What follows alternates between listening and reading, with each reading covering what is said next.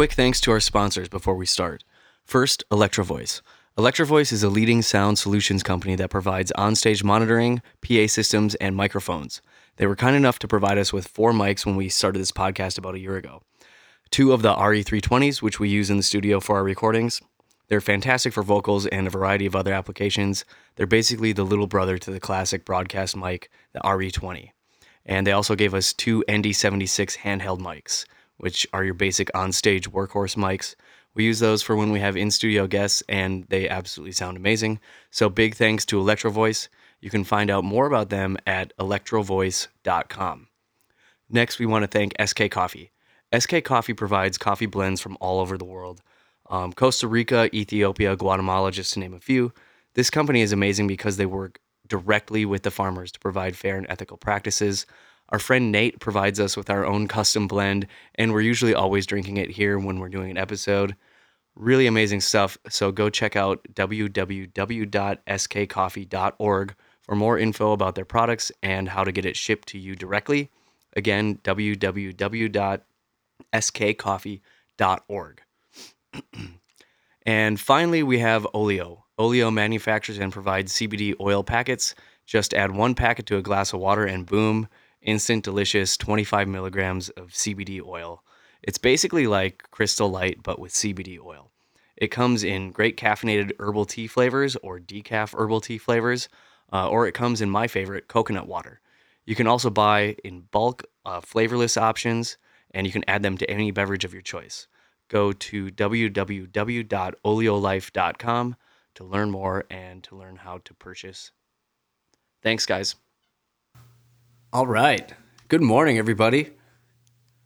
Good morning. It's like three o'clock, Pat. three o'clock in the afternoon, basically morning. We got a late start here, you guys, because, okay, we tried to be, like, super interesting for y'all, but, like, we're not always interesting on command, you know? And Alan Watts has a whole thing about this. He calls it a controlled accident.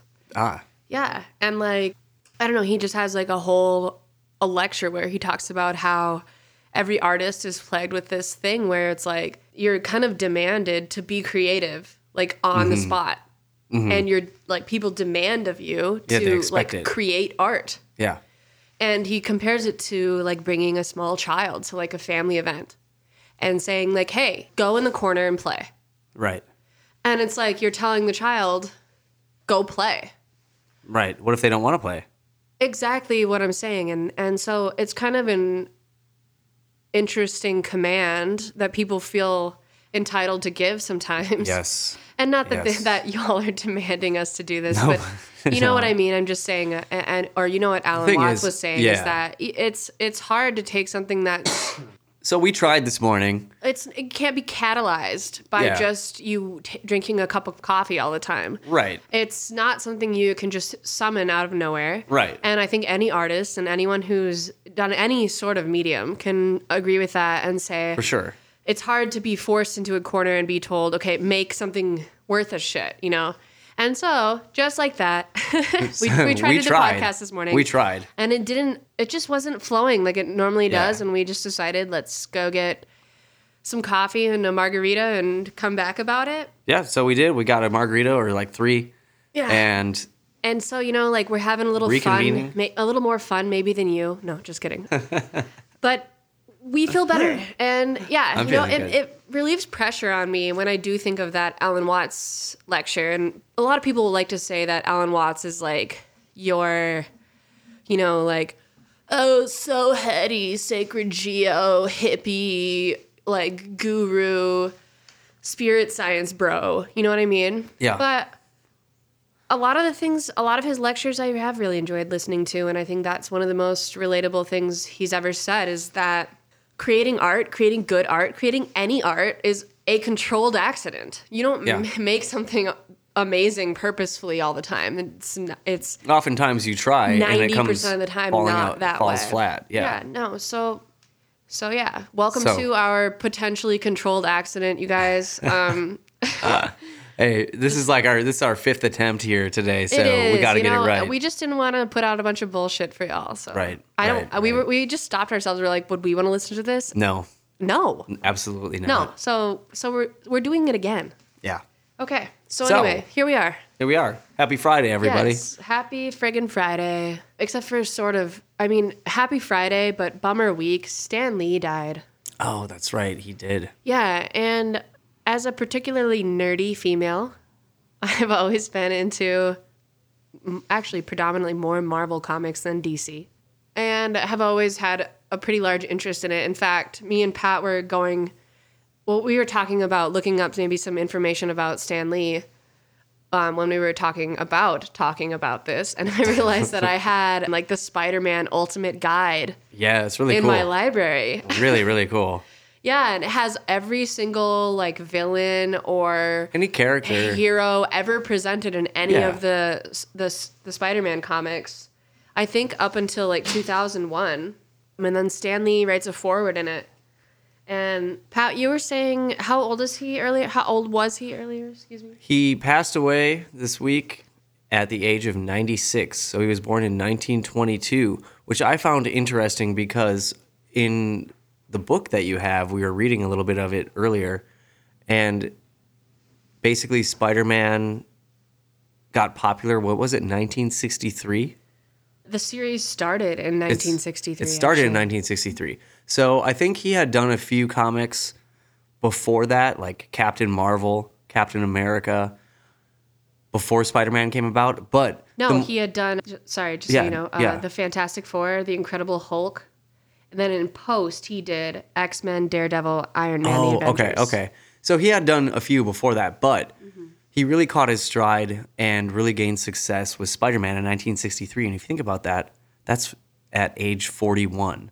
That's so crazy. Isn't that wild? Well, you know, that makes me think of the guy from L C D Sound System. Yes. He so got, if you uh, ever feel like you're not... If you ever feel like you are not where you should be, yeah, or where you want to be, you are right where you should be. Exactly. The guy that started L C D Sound System didn't start it till he was forty-two. James Murphy. Yeah. Right. So yeah. forty-two years old, started one of the most successful groups of all time, and now I have like two things that I want to read really quickly that have to do with this that I found this week. Okay, so here's one of the funds. Okay, hold on. So here's one of the ones that I found on, of course, who's talking right now? That'd be me. So it's on Reddit. This is a cool little thing. New York is three hours ahead of California, but that doesn't make California slow. Someone graduated at the age of twenty-two, but waited five years before securing a good job. Someone became a C E O at twenty-five and died at fifty. And while another became a C E O at fifty and lived to ninety years, someone's still single while someone else got married. Obama retired at fifty-five and Trump started at seventy. Everyone in this world works based on their time zone. People around you might need to seem ahead of you, and they might seem ahead of you, and might seem behind to you. But everyone's running their own race in their own time. Don't envy them, don't mock them. They're in their own time zone, and you're in your own time zone. Yeah. So relax. You're not late. You're not early. I like you're it. You're very much on time. I like it. Yes. You're on I time. Like it's it. Cool, y'all. Yep. And if you feel like you're not, then you better fucking hurry up. No, right? it's so it's just so relative, man. I mean, it really is. I try to think about I, I can't count how many times in my life I've said how upset I am that I being from Montana, being a, from a very rural area, how upset it makes me that I wasn't able to even have people around me to give me a little bit of knowledge about the fact that digital audio workspaces existed. Right. So not having even known that, like how, literally, like the software that any of these, I my whole life I was obsessed with music. You know, I mm-hmm. felt like I listened to it differently than other people. Mm-hmm. And then never, ever having the knowledge of, well, how is this actually happening? When you're that young, I guess it's not really something that you like super seek out unless it sort of falls in your lap or like some sort of mentor maybe falls in your lap or like right. X Y Z could happen to you to right. introduce you to that. And I was never introduced to it until um, I started just effing around in GarageBand when I was in college. And someone eventually told me about Logic when I was actually interviewing a sound engineer for a journalism blog that I was working for. So I didn't even know how that stuff worked, and I've had many regrets in my life about, oh my God, I wish I got into this earlier. And then you see people that are like seventeen years old, and they're like, oh, I'm Medion, and I'm like the most famous person on the planet. Right. Or like, oh, I'm like so prodigious. My name's yeah. Rezz, and I'm like famous as fuck, and like dead mouse supports me. And then I'm like, oh my God, kill me. I didn't yeah. even start until after you were born, I feel like. Right, until like, right, right, right. Like you got famous, like, Uh, before I even knew what you were doing. Like, yeah, I don't know. So that can, that used to get very frustrating for me, mm-hmm. but I, I just, over time, I really had to let it go or it would have made me mad forever. You have to. And you yeah, you do, have you to. have to let that go. So, yeah. Yeah. So look back at all these people such as Stan Lee, yeah. as an example. He didn't catch his stride in the comic book world until the sixties, late fifties, sixties. He was well into his thirties. He stuck true to what he wanted to do, his creative vision, comic books, and telling his stories and totally. designing his characters. And you know, he and says this whole forward. Sorry, what were you going to say? I was just going to say, and this was back in an era where it was even more so like... Yeah, this was Mad Men era. Your, your, People only wanted money then. Well, you're in your thirties. At that point, if you don't have a career already on the ground, it's like... What are you doing, well, man? Well, sixty-three, yeah, you would have made nineteen forty-one. This is like late, yeah, that's nineteen sixty-three, but he started doing Marvel Comics probably like in the fifties and started, he oh, probably yeah, had all yeah. these. No. So what I'm saying is like he was in his mid-thirties, and well, at that point in time, he was probably... his first successful character was Spider-Man. Really? Yeah, oh, like okay. that was his first to take off, and he even talks about that in this foreword. I was, I was going to not read it. Yeah, he'd already created the Fantastic Four and the Hulk prior to creating Spider-Man, but they didn't take off like in any capacity the oh, way okay. that Spider-Man had. And so he was forty-one by the time that anything he did really gained a lot of traction. And I wasn't right. going to read this, but it's honestly really well-versed and R I P, so I'm going to do it anyway. Do it's it. well-written. Here is the foreword of Spider-Man, The Ultimate Guide that I got when I was a young chillin' with the foreword by Stan Lee. This is just his opinion, his quick opinion about why everybody likes Spider-Man so much more. I think Spidey has made a lasting impression because he's possibly the most realistically human of all superheroes. He's never had enough money, he's constantly beset by personal problems, and the world doesn't exactly applaud his deeds. In fact, most people tend to suspect and distrust him. In short, he's a lot like you and me. There's another thing about Peter and his arachnid alter ego. When his series first started way back in nineteen sixty-three, Peter was just a stranger, a teenager, and still in school. Most of the comic book readers were teenagers as well, so that made it really easy for them to identify with him. You see, at the time, all the comic book superheroes were adults. The only teenagers in comic books were heroes' sidekicks, and I figured, well, where is it written that teenagers can only be sidekicks? Sidekicks, and Side. the answer, of course, was nowhere. So Spidey was probably the first comic book hero, te- hero that teenagers... I, oh my God. So Spidey was probably the first comic book hero that teenagers themselves could identify with. Whoa, I think I omitted one more important point. You may have noticed that Peter Parker never lived in Gotham City or Metropolis or any place that involved a fictional city. Nope, his very first story planted him firmly in Forest Hills, a part of New York City, so readers could really visualize him web-swinging around the streets of New York and its environs. It was just another element that gave Spidey a feeling of reality, even though he was actually part of an imaginative comic book universe. Finally, there was the humor. I tried to make sure that our web-headed wonder was never without some sort of wisecrack or sharp retort, no matter how tense of a situation might be. That, too, was an effort to be realistic, because as you know, most young people have a flip way of speaking. They're never as proper or pedantic as many other heroes are portrayed. In fact, between you and me, Spidey speaks a lot like I do. Or maybe I speak like he does. That's funny. That's cute. After a while, it's hard to tell who's imitating whom. And there you have it. My take on the reason Spider-Man seems to have such an unshakable hold on the minds and emotions of so many readers. Even though I'm equally proud of many other of the other characters the mighty Marvel bullpen and I have associated with over the years, I now can feel and understand why our wondrous wall crawler is the first one people think of when they talk about comics to me. And I hope I succeeded in making it clear to you too. If I haven't succeeded, that's okay. It makes me resemble poor old Peter Parker even more. None of us ever seems to get anything right. So don't waste your time worrying about us. There's a lot of story waiting for you on the pages ahead. So wiggle your webs and plunge right in. You know how friendly your neighborhood Spider-Man hates to be kept waiting. Excelsior. Stan Lee. I like it. I like Isn't it. Isn't that fantastic? Yeah, that's, that's a great well forward. Yeah, and you know what? Like, talking more about Stan Lee and his the universe that he created, the Marvel universe that he spearheaded, it's so wild to me. I mean, they did a really terrible rendition of The Incredible Hulk in the mid to late nineties, and then they redid it with Ed Norton. But before that, then they did Spider-Man on the big screen. They did, like, the, the original trilogy with Tobey Maguire. And that was coming out when he probably thought, well, I'm nearing the end of my life, right?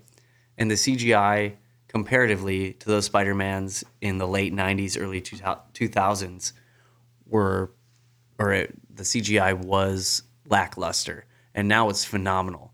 And he got to see his creations come to life in an era where the C G I caught up with what he wanted to do and actually made it look really pretty cool and convincing with the original Iron Man. You have to be Iron so Man. old, though, for that to, to occur, though. Because, you know, like, yeah. um, the guy that, that started Adobe Photoshop, yes. I was just watching an interview with him, and he's also obviously huge into C G I as well as being right. the creator right. of Photoshop. Right. And one of the things that I recall him most saying is that he doesn't feel like it's moving fast enough. Like, right. his mind is still working to beyond the yeah. realms and the capabilities of the software that we are able to use mm-hmm. to be able to create what he's thinking of. Right. That blows my mind. That makes, I, I like... Yeah, it's like, wild, right? Like, I can't even imagine knows, what happens in his brain. Yeah, exactly. And, like, somebody like Stan Lee, who knows what was going on in his brain when the first movie that popped off for Marvel was, I mean, the, the Tobey Maguire Spider-Mans were popular, but Iron Man, Iron Man one was huge with Robert Downey Junior Well, that's because Robert Downey was actually good. Well, yeah, he came back from his drug addiction. And people just loved Spider-Man, so well, they I mean, were willing but, to sacrifice their time for Tobey Maguire.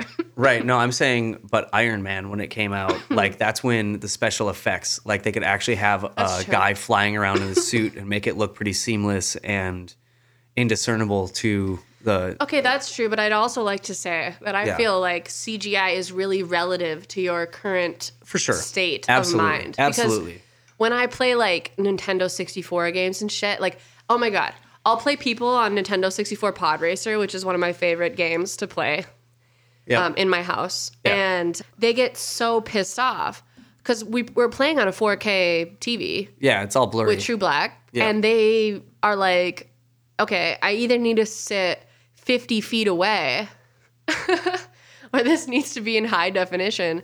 And I don't right. have any wireless N sixty-four remotes. Do they even did they even do that? They probably have them now, like third Q-Sos, parties, but yeah. yeah. But but yeah, it's like um, get over it, bro. Yeah, just deal with the it. The point being, though, that like that was so normal to us. And I know it looks even more effed because we're right. watching on such high definition now where we can see that every pixel on that game is made up of ten billion more pixels. Right, right, right, right. But still, you know, like, it's crazy to think of how normalized I used to think terrible quality used to look. Right. It was totally not, I didn't even think a thing mm-hmm. about it. Mm-hmm. We're spoiled as fuck.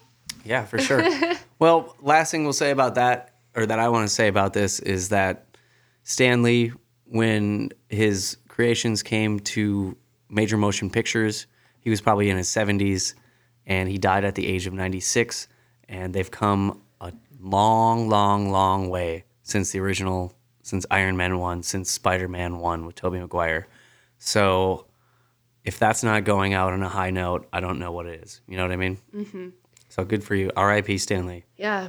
Man, what other, uh, I feel like they're coming out with like other biopics and stuff. Yeah, yeah. We were just talking about this the other day. Yeah. Um, you just saw Bohemian Rhapsody, yeah? I did. Yeah, good? Yeah. It was really well done. It was two and a half hours long, which is mm-hmm. probably my only qualm with it. I fell asleep a couple times, to be totally honest. Yeah. But it wasn't because of the movie was boring. It was because we went to Harfe before and I drank a couple margaritas. Yeah. It was really, really well done. And the guy who played Freddie Mercury can guy, just kill it, right? The guy who played Freddie Mercury is the guy that plays Mister Robot. Elliot and Mister Robot. What is his? Rami Malek. Okay. Yeah, so Rami Malek, the, the protagonist of Mister Robot, He is Freddie Mercury in, in the new Bohemian Rhapsody biopic, and he did a fantastic job. Mm. I was shocked. Yeah, how good. I still have to see it. I'm a I'm a fan of I forgot a lot Queen. of like the little things about Queen that I already yeah. knew, you know, but I didn't yeah. think about on a regular basis at all. Right. So. Right. It's hard to keep all these stories straight, you know. No, definitely. Uh, another um, one that I'm excited to see. Elton I know, John. Elton John that they're Ugh. making. I want to see that one a lot. Oh my god. You mentioned I another one. Gonna play. What was that weird one that you mentioned? Oh, Vincent van Gogh. Yeah, they're doing a Vincent van Gogh biopic. I know it's nothing rated about to be it. number three of like upcoming biopics. What's the, what are the other two? If you have it, this handy. One that I was looking at for a moment, um, starring Steve Carell. Oh yeah, which intrigued me, just being that it was Steve Carell, and he's doing a lot more serious stuff Marwen, right? Lately, and yeah, it's called Welcome to Marwen. Marwen, M A R W E N. When you first said it, I thought you were saying Morrowind, like the Elder Scrolls oh. video game series that was really popular no. and still is. No, I wasn't. I mean, I'm pretty nerdy, but I wasn't talking yeah, about yeah. that. No, Marwen, um, that looks really cool. I really don't know that story, but I, we watched the trailer yesterday, and it was that was really awesome. Yeah, it looked amazing. I had no idea like what I was going to be looking at going into it. So um, it seems like a World War Two era uh, guy who lived in Germany was chastised by the S S and Hitler's forces, and he was an artist, kind of like a very visionary at that time, you know, merging uh, st- still motion, it almost looks like. Yeah, like type it's, characters. Yeah, it's stop motion. Stop motion. It looks like stop motion, like Small Soldiers, though. Yeah. It's not like claymation. It's right. like Small Soldiers stop motion. And it goes in and out of the regular, of, yeah. of normal filming and that, but but the whole premise of the film, and we're not ruining it for you because that's not even out yet. We're just talking right. about the trailer here, and you yeah. should go check it out. It's Marwen, M A R W E N. But what it seems just to be is he has a fatal accident. That's the whole premise of this mm-hmm. movie, and he loses his ability to create art anymore. Mm-hmm. I'm not sure whether it's, it's via brain his brain or, or what it like is. physical. Yeah. Like, yeah. But regardless of dexterity or mental capacity, he can't do it anymore. And so they start to, he says he, his art just, he uses his old art to convey what he wanted to say. So mm-hmm. it looked really, really super interesting. And it's done by Robert Zemeckis? Yeah, yeah. Correct? And that, uh, the guy no, who did Zemeckis. Zemeckis. Or no, Zeme- Zemeckis. Zemeckis. Uh, who yeah. did uh, Castaway and Forrest Gump. Cool. Super so cool. So I think it can't not be it bad. Looks, the trailer looks amazing. And I mean, I. Sorry for my double negative, everyone. It made me want to just mute myself. You're good. No, it looks it looks awesome. I mean, the way just the trailer portrays it looks amazing. Yeah, I was really like, what? When I clicked on it and was. I'm really and excited about it like, now. I'm so out of touch with movies, but that's one that's in my mental list yeah, right now. Definitely. I'm seeing another thing right here about this new movie that Nicole Kidman has coming out. And, and I've just never ten... been a fan. Okay. I can't really talk to you anymore. Sorry. You're going to need to leave the podcast. No, yeah. um, I love Nicole Kidman. I love that I didn't even know she was Australian until like four years ago. Oh, really? Yeah. I love her just like gentleness and her calmness. She's just such a tranquil person. Mm-hmm. In fact, even when she's mad, I feel this, I still feel this like sense of tranquility where I almost feel like almost, I would almost feel like a tranquil guilt over being afraid of her ever. But I don't know. I've always really appreciated her as an actress. She was fantastic in Bewitched with oh, Will Ferrell. Oh, yeah, yeah, yeah. That's a good one. That was amazing, okay? Yeah. And even yeah, for yeah. Will, yeah. he was he fantastic in that movie. You know what? He's a good actor. People think of him as like a comedian, slapstick type of guy, but he, yes. he's got the chops to do. He's really versatile, actually. He does. He has that uh, other movie as well, Everything Must Go. That's a good movie, actually. Another like similar vibe sort of thing, but... Yep. Well, not similar vibe to Bewitched, but I mean, just like him serious. in a different element. Yeah, it's like a darker um, comedy. Yeah, but anyway, I personally love Nicole Kidman, and um, I saw this great meme of her today. It was an old picture of her in two thousand one walking out of the courthouse, and she has her hands in the sky wearing this like amazing like popcorn crop top, and she just looks so freaking happy with these super ugly like nineties sunglasses on. What was and she so memes, happy about? Her, her divorce? Every day, wake up and act as happy as Nicole Kidman when she got divorced, divorced from, from Tom, Tom Cruise. Cruise. That's, what I was gonna, that's, what I, that's what I was thinking. I'm like, what would she be so happy about? Okay, Tom Cruise. Yes. Yeah.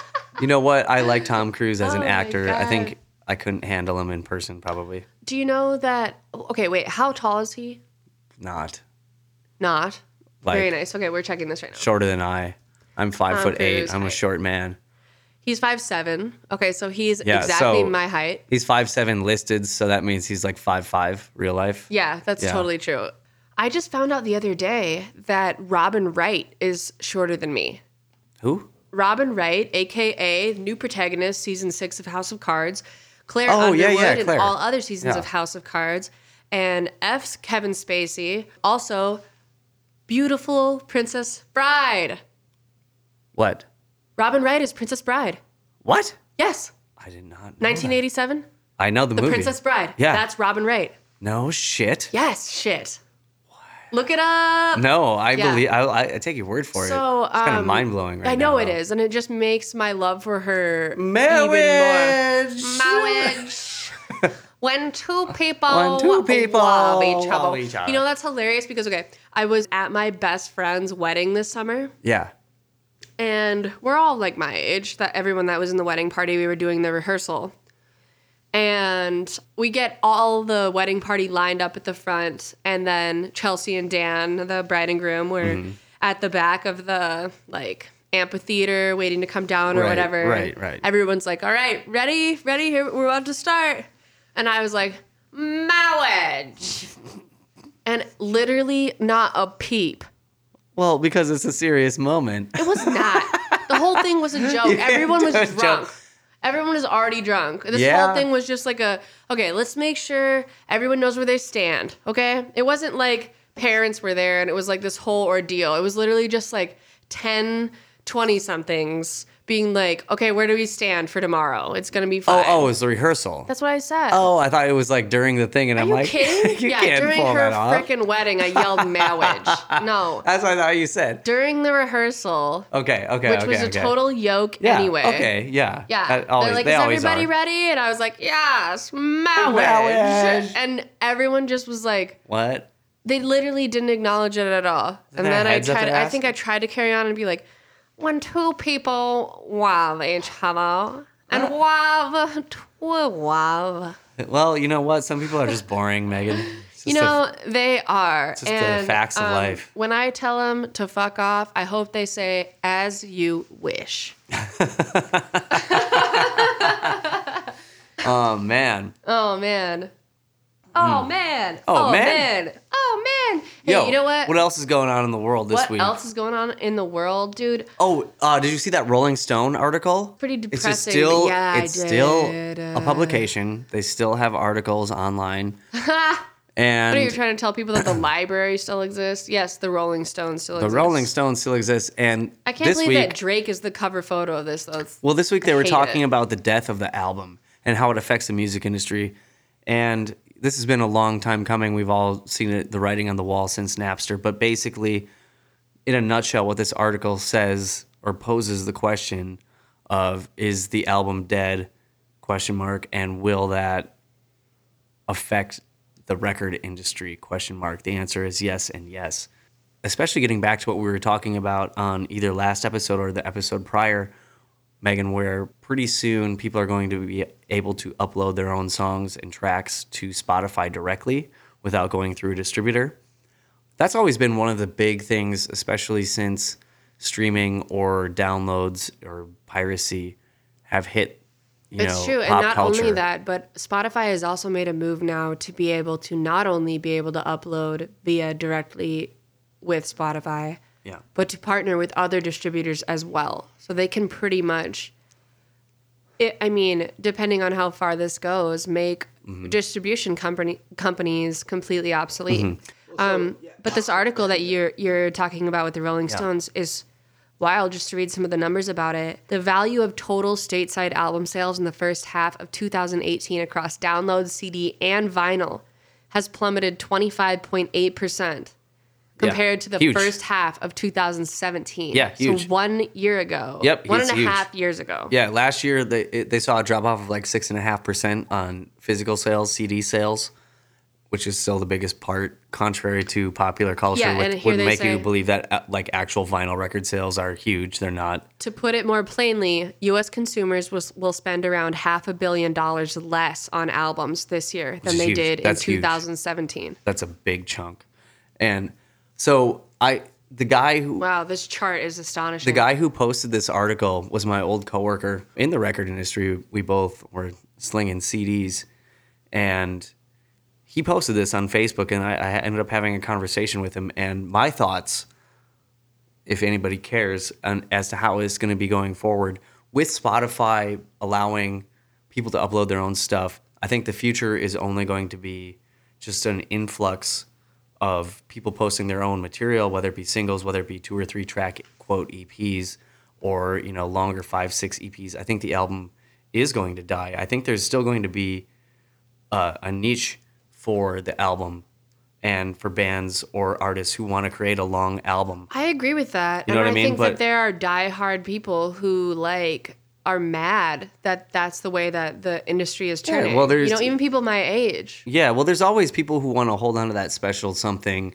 of whatever, you know, whatever feeling that they have that elicits a good feeling of having that thing. It's when true. Things are changing, people just, are always afraid of change. I went to lunch at Chimborazo with yeah. Centrific recently. Oh, really? Yeah, and um, Centrific is a guest on one of our previous podcasts. Yeah, if you guys want to check on. it out, him, he's one of the most prolific, prodigious, long-lasting techno event promoters, D Js, awesome people in the Twin Cities. And he was a really interesting interview to have, but I went to lunch with him the other day, and I was talking to him about how much more satisfying it is to have a tangible media library. Right.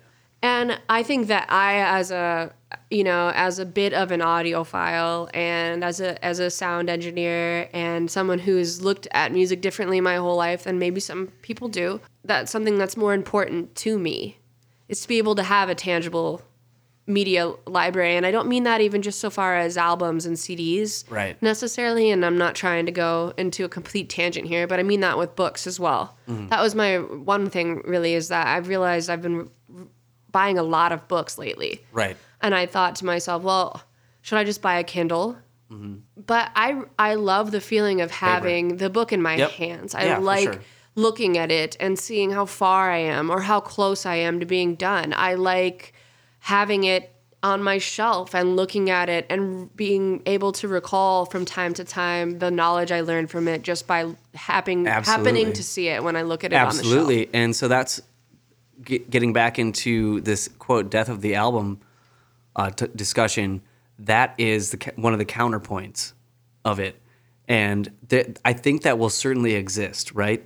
Much like books still exist, right? But are books as prominent as they once were?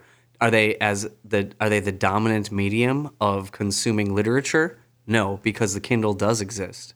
That's true. I you know just, what I mean? It's just yeah. adding another it's adding another sect into the entire market share. So will C Ds and vinyl ever go by the wayside? No. In fact, vinyl has been climbing. It had a big resurgence about four years ago and has been steadily climbing by like maybe a half a percent percent a year lately. And I um, contribute and, to that with yeah. my hipster ass. And we all do, because but like we live in Minneapolis, which is a very super hipster city, so we see it right here, and everybody's kind of into it, but the nation as a whole, not so much. But there definitely is a growing sect of it. And then that goes back to the part of, this: will the C D die? No, it won't. Will the album die? No, of course it's not going to die. Will it significantly reduce? I think so. And here's another reason why. You mean why. album... By saying that, you mean like a more than probably eight multi-track project. Yeah, you call it like an L P. Consolidated project by an artist. That's what you're referring yes. to album as when you say. When I you say think that, the yeah. album could be gone, but C Ds and L Ps won't. Well, yeah, uh, I don't Just think the clarify. C D. Yeah, I don't think the C D and L P will will die. It will have its niche. But right? you're saying that that you think the album is going to die off. Like no, I mean not not for the good. The idea of like twelve songs that no, are all with one common. Yeah, I mean yes, that's what I'm talking about. Will it die off? I think no, it's not going to die. Will it die down? Yeah, of course. Taper off, of course yeah. it'll taper off. Because here's the deal. Here's the other thought you have to have. And it's all, unfortunately, this world is all driven by money, even in our profession, the creative profession. When you can upload things to Spotify now without a distributor, you will. The amount of uploads that people are doing now, it's much like SoundCloud. And the interesting thing is that SoundCloud kind of spearheaded this in the genre that we've made music on and like toured around on the premise of is very SoundCloud friendly. And that's kind of where it became friendly. Or, I mean, that's where pe- the people who adopted it, you know what I mean? The SoundCloud audience adopts electronic music. Okay, yeah, that's true. But right? Okay, this is a power move. Hold on, hear me out, hear me out, hear me out, though. My point is, is that most of the monetization that's happening today is coming from streaming, right? So it's not going to take long for major acts in other genres who are historically album-driven or releases separated by a couple years, you know, like they go through a label, they release an album or an E P, they tour that for like a year. There's a marketing setup, et cetera, et cetera. And they stagger their releases like every couple of years to make money off of that. It's not going to take them long to figure out, hey, if we keep releasing music frequently, like two, three times a year, like the Beatles used to do back in the sixties, there's going to be more for people to consume. There's going to be more for our fans to consume. We keep releasing music. We have a bigger library. People hit play at the beginning of the day. They go out. They're on the bus. They're walking around, whatever. Well, I it's feel like the playing. irony is that they weren't able to fit that much onto things back in the day. Well, yeah, so there's like that when, too. Back in the day, the, the data, the amount of data allowed on what was essentially an, yeah, seventy-five an E P minutes. Yeah, seventy-five a, minutes on a C D. A forty-five, is it? Or a, forty, was it a forty-five is, I don't know. Well, there's a there's a L P with like the full thirty-three and a third R P M size. What's the small ones? Those are forty-fives. Yeah. Yeah. What came first though? I don't know. Okay.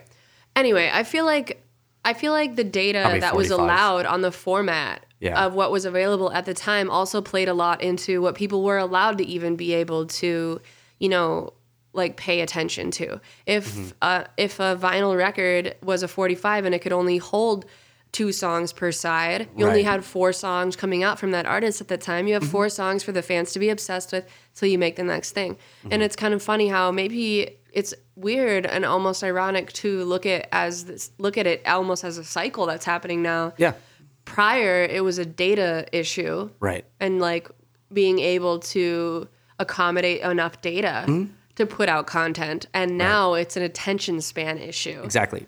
But at the same time, I think, I don't know, I think there's something to be said for both of those things, and I think it's all about quality of content.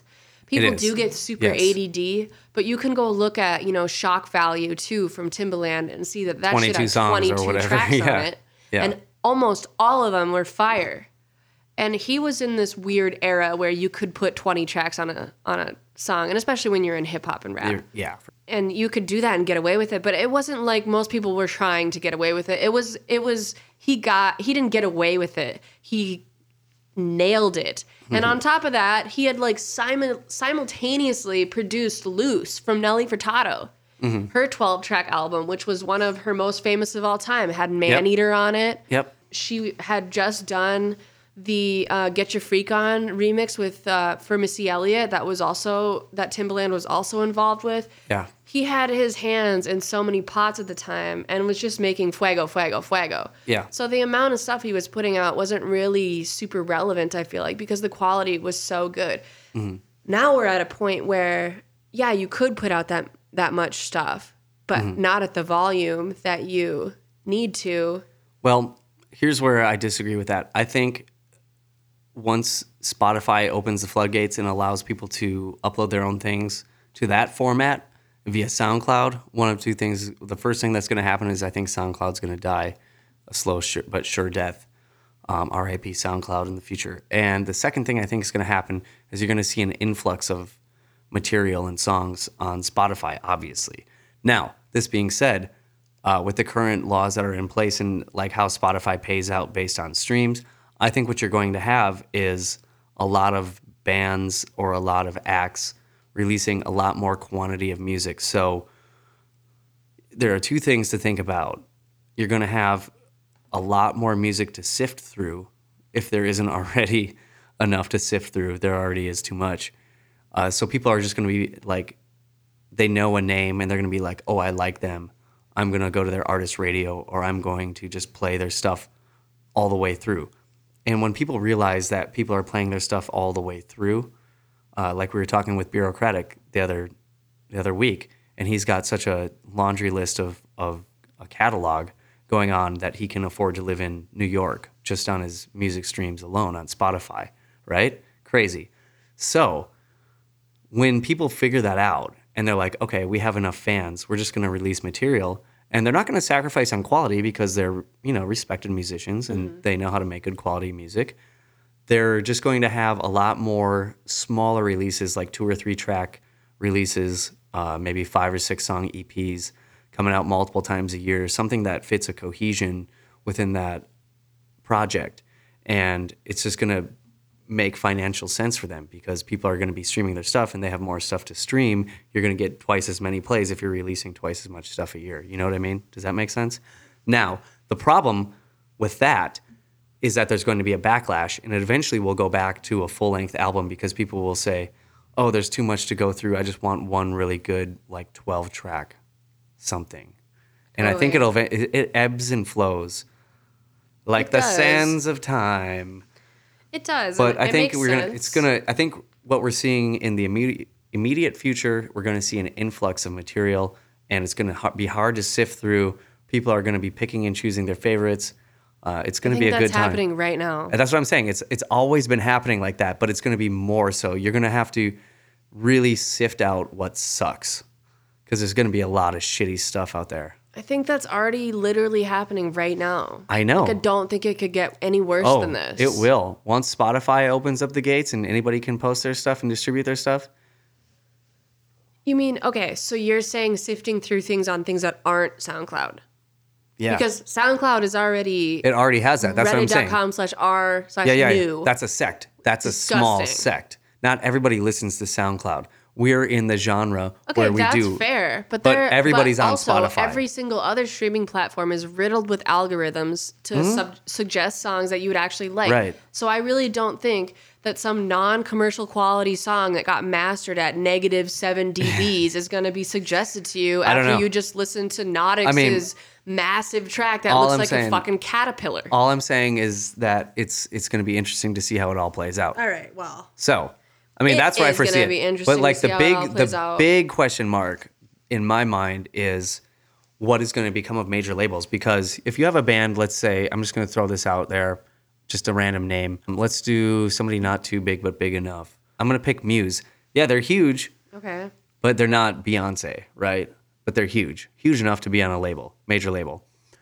So when they soon, like a band like that figures out that they don't need their major record label anymore to distribute their stuff, they can self-distribute it. They don't have to pay a middleman. They don't have to pay all these studio fees that they can pay themselves, and they can reap the benefits of their own thing. So long story short, I think down the road, you're going to see the death of the music industry, because right now, the only thing they have going for them is marketing dollars, you know, to prop up their artists for either syncs or like Christmas in Rockefeller Center, something like that. We see Mariah Carey again, try to make like money off of Mariah Carey's Christmas hits, that type of stuff. When that no longer needs to exist and artists can do that themselves, I mean, that's our future. That's very close in the near future, in my opinion. That's true. It's just going to completely change and mold and reshape touring. Exactly, exactly. And so that's a whole nother but I've thought thing about that. that we have to talk about. I've thought about that. I think that. we should just... You know what? We're going to have um, Jesse Breda on here yeah. in, in the recent future. Yeah. And in the recent future? Is that the, a fucking thing? No, that's Can not. I say no, that? that's an oxymoron. In the recent in future. The, in the upcoming that's near future. That's what we're going to say on the next podcast. In the recent future. On the Green Room podcast. No, um, sorry, everybody. Yeah, um, in the near future. In the near in the freaking near future. future. We're going to have yeah. the amazing Jesse Breda, who is... the owner and creator of Gravitas Recordings, and also he's, one of the he's awesome a D J producer himself from, too. from Pivotal Agency, and yeah. also a, a producer and D J, and awesome proprietor of Female acts. And I don't say that in some weird way that I'm offended by. I don't. I don't say it like he's some like damsel in distress rescuer. I say it in the way that he, I feel like he acknowledges the lack of our presence in the community, and he's more willing to look at us with with a with equality, with an innate, innate sense of equality, and with an innate sense of the fact that we are no different from any other producer, and look at our work solely based on that. Well, he should. I mean, most. I mean, I think. I, I know I, I hesitate to say I think everybody does, but everybody should. They absolutely right? don't. And you know what? I'm not even mad at them, because it's an innate. It's like literally not only is it an innate thing that has been ingrained in us because of gender roles since the beginning of time, when people told me I had to wear pink and they told you that you had to wear blue. I mean this on in in even like an old school, like Neanderthal, like yeah. evolutionary way. Yeah. Like we were evolved and conditioned to be that way. And right, and right. that's cool. But yeah, you know, the the current climate that we're in and everything, it's just super cool to see people completely ignoring what gender I am and just listening to my music and finding merit in that. And I right. think that it's becoming a more popular thing, but then we have these people that will go out of their way to try to empower, quote, women by giving us special privileges, like saying, hey, you know, we realize we don't book many women on the, these shows. So next show we do, we're going to do all women, or mm. at least half right. women. Right. And it's like, right. that's a cool sentiment. I'm not shitting on that. I'm not trying to be right. some social justice warrior, feminist, crazy person right now that's like, we don't appreciate you. And at the same time as I feel like there aren't enough women in the industry, right. I also don't want your help. You know, like that's not what, yeah. what I'm saying. No. I would like women to be able to get to where they want to be on their own merit and without being compared via their gender. And I think that m- the first catalyst toward doing that is to encourage more women to start producing right. and DJing. It's not to be giving them more opportunities based off the fact that women don't get as many. Right. It's to catalyze a process where women feel more comfortable and less pigeonholed and able to express themselves via DJing or producing, and building a larger community of women that are capable of booking those slots. And that's where it lies. Right. And rant. And rant. Last thing I'll say, just playing devil's advocate here in a way, but don't think for any moment that there aren't people who don't understand trends and don't understand the trend of the fact that there aren't a lot of uh, women profiled at a high level in this industry that we do, whether it be you know, rock bands, D Js, okay. producers, et cetera, et cetera, who will be willing to take advantage of that, knowing that it will be successful. Are you, are and you're saying that based off of like that a woman could get far because of their like aesthetic? I'm no. sorry, I'm not understanding what you're saying. No, I'm, I'm saying that they can be given the opportunity because they're aesthetic, but they can't keep it up. Well, that's exactly what I'm it. saying, though. Yeah, no, that's I know that's what you're what saying. saying. No, I know what you're saying. I'm but, just saying, you know, don't where think. Are the, where are they? Where are the shitty female D Js that are headlining E D C? No, they're and, not. That's what I'm saying. No, but but that's what I'm saying. Like, okay, we've got Rezz, we've got Chloe, yeah, uh, we've got Chloe Z, we've got Whipped Cream, we've got Kiva and The Librarian. I could go on and on. You know, Alicia, one of the most O G yeah. in the in the game. Yep. None of those girls ever got to where they were by being super hot. None of them had their titties out right. on their Instagram to right. get where they are. I'm not saying that those women don't exist, but they don't exist in the real base realm. I mean, no, I, I mean, exactly what Miha, I'm saying is, I, I would say is maybe what people projected as something like that. But she was never, ever, again, one of those, like, slutty, skanky, no. super hot chicks that everybody was trying to no, you know who, like, only care about because she was hot. Within you know? within what we do, I'd say the prime example of what I was talking about is somebody like Paris Hilton. Paris Hilton has D J'd okay, parties. That, I agree with one hundred percent. You know what I mean? I'm not but even, where is I she won't at? even put where is her she at in now? our realm. No, but that's what I'm saying is, like, where is she at now? She has nothing to sustain her skill level. Well, no, definitely. And I mean, right. like, this was just, that was just as much a fizzle as this whole shit with Shaq will be. Yeah, cool, Shaq? He did it. No, Shaq's been DJing for a lot, like, a long time. Yeah, but DJing dubstep at Excisions Festival? No, he was doing hip-hop. That's cool. That's yeah.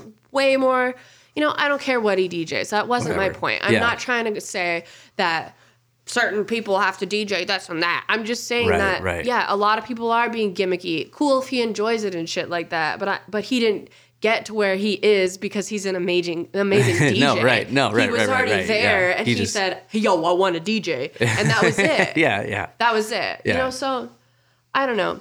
I I think that you're totally right. If if we're looking at the top forty more like club bottle service side of the electronic music industry, yes, there are going to be women over there that are doing that. But then you've got people like Flava D, you got The Librarian, you've got Kiva, like I was saying, you've got tons of female house D Js, Abby Jane, that are doing fantastic jobs making actual music. Anna Yvette, who we had on one yep. of our previous episodes. Yeah.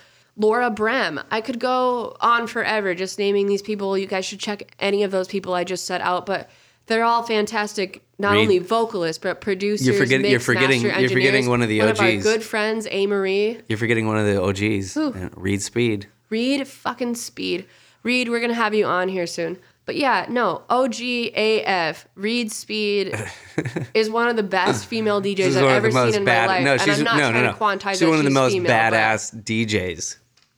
She's yes. Thank you. Thank yeah. you. I, and see. It's something that is just universally something hard to get over because it's so yeah. it's so taboo to find a lot of women in this industry. And every time we're mentioned, we're mentioned as the local grouped, female whatever. You're grouped into as female D Js instead of just D Js. Yeah, and right? you know what? It's fine. I've gotten over being pissed off about it, but because even I fuck it up sometimes, like you just heard. But. Yeah. Yeah, no, there are so many chicks that didn't get anywhere, that didn't get to where they are by being hot A F. Right. Little Bad Snacks. Ugh. Wait. Oh I my love, gosh. I love that if, name. Okay, you guys go on to Instagram bad right now snacks? And you look up Lil Bad Snacks. She is a snack, but she's super talented. She plays like the viola, the piano, the bass, the guitar. She plays like all these crazy ass, like, I don't even know, like, sound design controllers that I really haven't seen most Yo, anybody ever play on before. Since we're on this tip, let's give a shout out to Peebs. Yeah. Peanut butter. Uh, uh, yeah. Peebs, what up? But yeah, so no, my, my whole point in saying this is that, and I feel this about men too, you know? I'm I'm not trying to shit on men in this industry, whoa, but whoa, there are whoa, a bunch whoa, of, not whoa, every whoa. single person, not every single person who's headlining the biggest festivals in this country is the hottest dude I ever seen that works at Chippendales on the side. Like, no, most of the dudes are pretty nasty looking dudes, right? No, so I almost feel like to a degree, yeah, women get talked down to. Yeah, we're not innately involved in that. But I don't think that anyone who's actually killing it that's a female in this industry right now is there not based on their own merit. And I, I mean agree. that in the actual bass music industry, and not I, top forty bullshit. I agree. Bullshit. I agree with you one hundred percent. And I would say that for men too. I agree as well. So really, like, it's nice to see that it doesn't have to be a part. It doesn't have to be like everything. Yeah, really the people who have sustainable careers in what we do in live music are there because they have genuinely quality live shows and productions. Exactly. And they've mm. spent time also building relationships Whether with you're, people. No matter what gender you I, you identify with, or male, female, anything in between or outside. Exactly. Yeah. And also, here's a little bit of a tangent, but I just wanted to mention this before we go into album of the week. Yeah, because Joel's almost here. Of course. Yeah. Joel, always almost here. Yeah. All right, and something that I wanted to mention. Christmas is coming up, or Hanukkah, Kwanzaa. Whatever. I call it the holiday season. Christmaka. Whatever you want to call it. I just wanted to put out like a little P S A to all the good homies that are listening to this. And and then I want to I want to encourage you to tell a friend this too. That when you're looking for gifts this year, mm-hmm. if you're listening to my podcast right now, to me and Pat's podcast, that means you're an artsy-fartsy M F-er. And that means that you probably have an awesome network of super creative people around you. And I just really want to encourage everybody to go buy your friend's art for yeah. gifts. Yeah. You got gifts to buy and stuff. Oh, my gosh. I can't even count the um, amount of amazing things I see on my newsfeed on, on a daily basis. There's some really good stuff out there. That's fantastic. And usually it's not that time of year, but it's so much better for you, for you guys to support the homies and your homies and even people that you don't know that are small business owners that are busting their ass to make really cool, unique art. It means so much more to them than you going on to some Vistaprint bullshit awesome prints website and just buying whatever. So right. Go find your homies Etsy, make a status or something and ask your Share friends to post their links to their awesome yep. art and go peep that stuff out yeah. and go buy some of your friends' art for your family because it's so much more heartfelt when you get them something that's one of a kind, right. first of all, and that was made by somebody that you know and that you know that you supported that person at the same time. And um, it means a lot to the person that you supported. It really does. So, it really does. And I'm not saying that for me at all. No. Please don't even go buy anything of mine. Go buy all my friends' shit. Yep, I will. So, and yeah, I have go one, do that. I have one other thing to add to that. Uh, if you are an artsy-fartsy type listening to this podcast and you're a lot like me, you're probably broke. And if you're trying to save money on Christmas gifts, Thanksgiving is right around the corner, and all you got to do is bring up politics around the dinner table, and boom, there you go. You just saved save a, bunch, a ton of money Saved a ton Christmas. of money on Christmas gifts for your family. That is so rich. Just bring dude. up God or religion and just talk about it. Yeah. Like, politics. Definitely. Yeah. No. So, there you nailed go. it. Can relate. Can relate. Hey, Joel's so, here. Hey, Joel. Oh my God, you're early. All right, here you go. Album of the week. Album of the week. Thanks, Joel. All right, see you later, man. Have a good day at work. I don't know what I'm cool. I'll start it off. My album of the week is all the way back, way, way back in time, all the way to the year two thousand thirteen. It is an album called Higher by Dame Funk and Steve Arrington. Dame Funk, I believe I mentioned one of his albums that he did a collab with Snoop Dogg on an album of the week back in the past year at some point called Seven Days of Funk. And if you've ever heard of his music or you listen to that album, you'll know that his vibe it, as a producer is very eighties R and B, eighties funk. He's a dude kind of like in his forties, I want to say, or late thirties from L A, who's kind of doing it old school, kicking it old school with some old school synths, old school uh, type falsetto vocals and that type of stuff. Really cool, really cool sounds like gated drums and that type of thing. And he teamed up in twenty thirteen with a lead vocalist named Steve Arrington. And if you're unfamiliar with who Steve Arrington is, he was the lead singer of this band from the seventies and early eighties called, called Slave. Stranger Things. Slave. Just kidding. Oh, but Steve isn't Harrington. That, isn't that weird? Yeah, right? Steve Harrington. Oh, dude. I wonder if they did that on purpose. Ooh, they might have. But Steve Arrington, that lead is funny. singer. That is I funny. Like I never thought do. of that before. But he was the lead singer of this band from band called Slave. And Slave started out as like a funk band, R and B band in the seventies. And I think they had like two or three albums out where they were just kind of like this funky ass like jam band kind of along the lines of like Funkadelic. And then like the lead singer wasn't cutting it for some reason. So they, they hired this local guy named Steve Arrington, and he came in and brought him to another level, his production, his vision, and his vocals. And they had a lot of classic tracks and classic songs throughout the eighties. So these two guys teaming up together is basically like the dream team of this like eighties funk R and B vibe. And this album, Higher, has fourteen tracks, a little under an hour, came out in twenty thirteen. And just to remind really you guys, cool every time that we do Album of the Week, you can find a link to me and Pat's suggestions, courtesy of Pat. Yep. Give him a clap. On the description of our SoundCloud. So if you're ever wondering where the F to find what we're talking about, yeah, just click on it's it. It's easy peasy. It's in the description of the SoundCloud. Just go click it. Yep. On and, any and, single episode you've yeah. heard so far, by the way. Yeah. Yeah. Yep, yep. And they...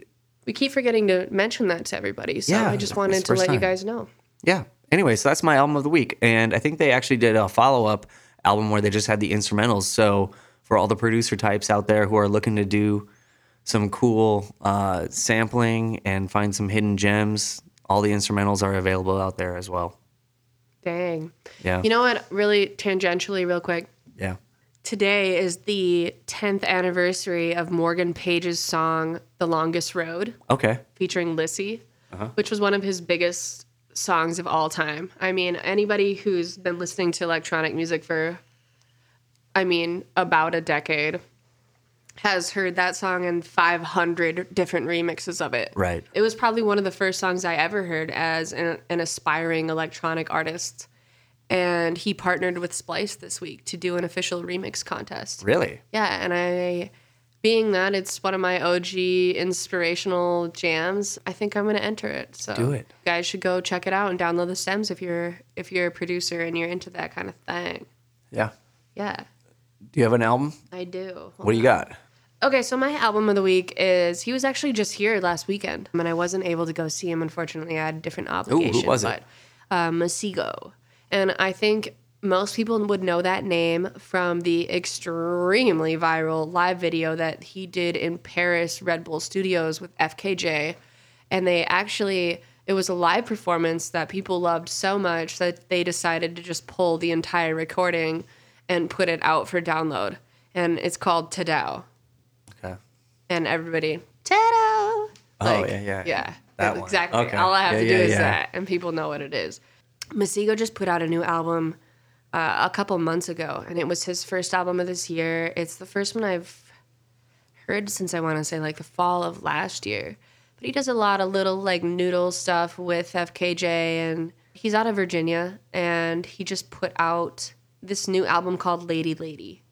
And it's very R and B soul, but in almost a very French way.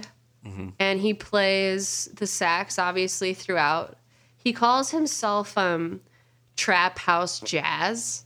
Okay. But, and you know, I'd, I'd say that's pseudo-correct of a description. It's very, like, kind of red carpet French R and B stuff. But my favorite gotcha. track off of it is called Old Lady. And it's amazing. It's this great track that, it's a fantastically composed track, like, just to begin with. But the subject matter of it makes it, like, twenty times better.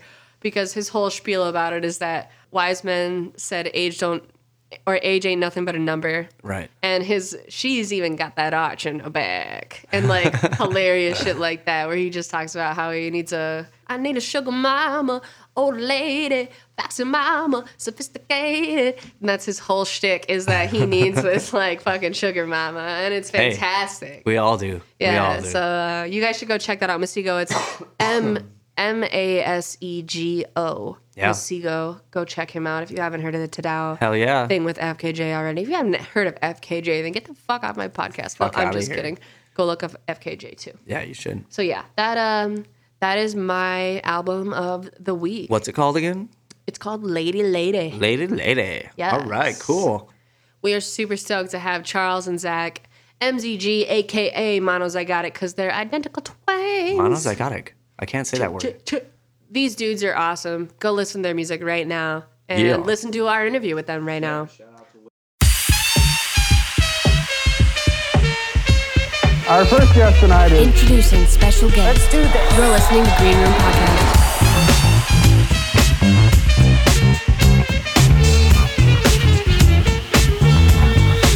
Hey, this is M Z G, and you are listening to the Green Room Podcast.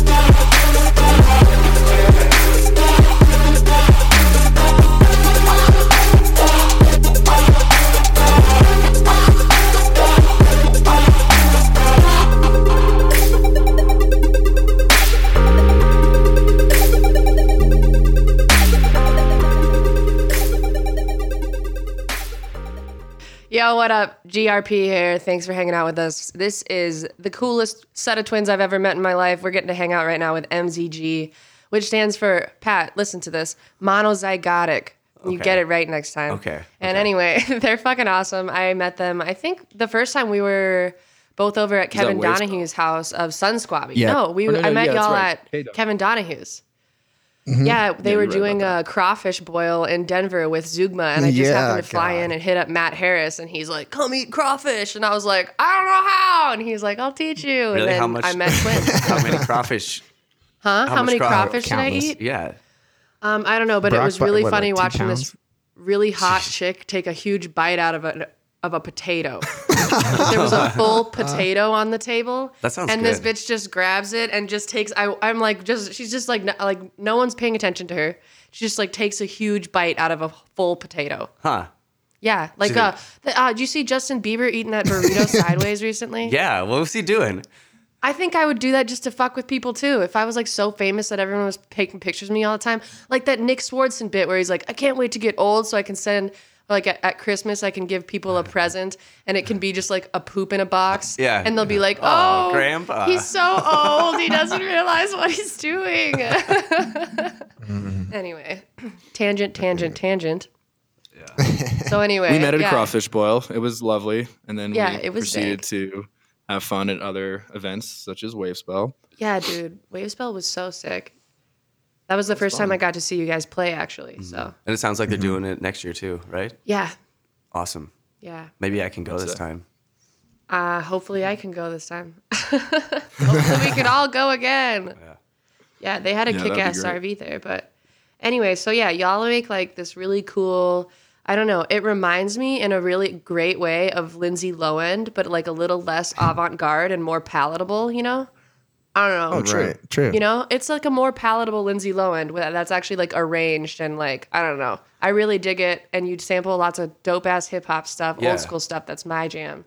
Yeah. So I tell us about your E P thing. Through like five times. I mean, it, it's awesome. Like as far as the sounds described, I'd, I'd say it's, you know, boom bap type beats, like Jay Dilla, like swung type beats, but with like an electronic sound palette. That's, I don't know, exciting and high energy. If, Like that's and it kind fucking of the way bangs. I would ever describe it.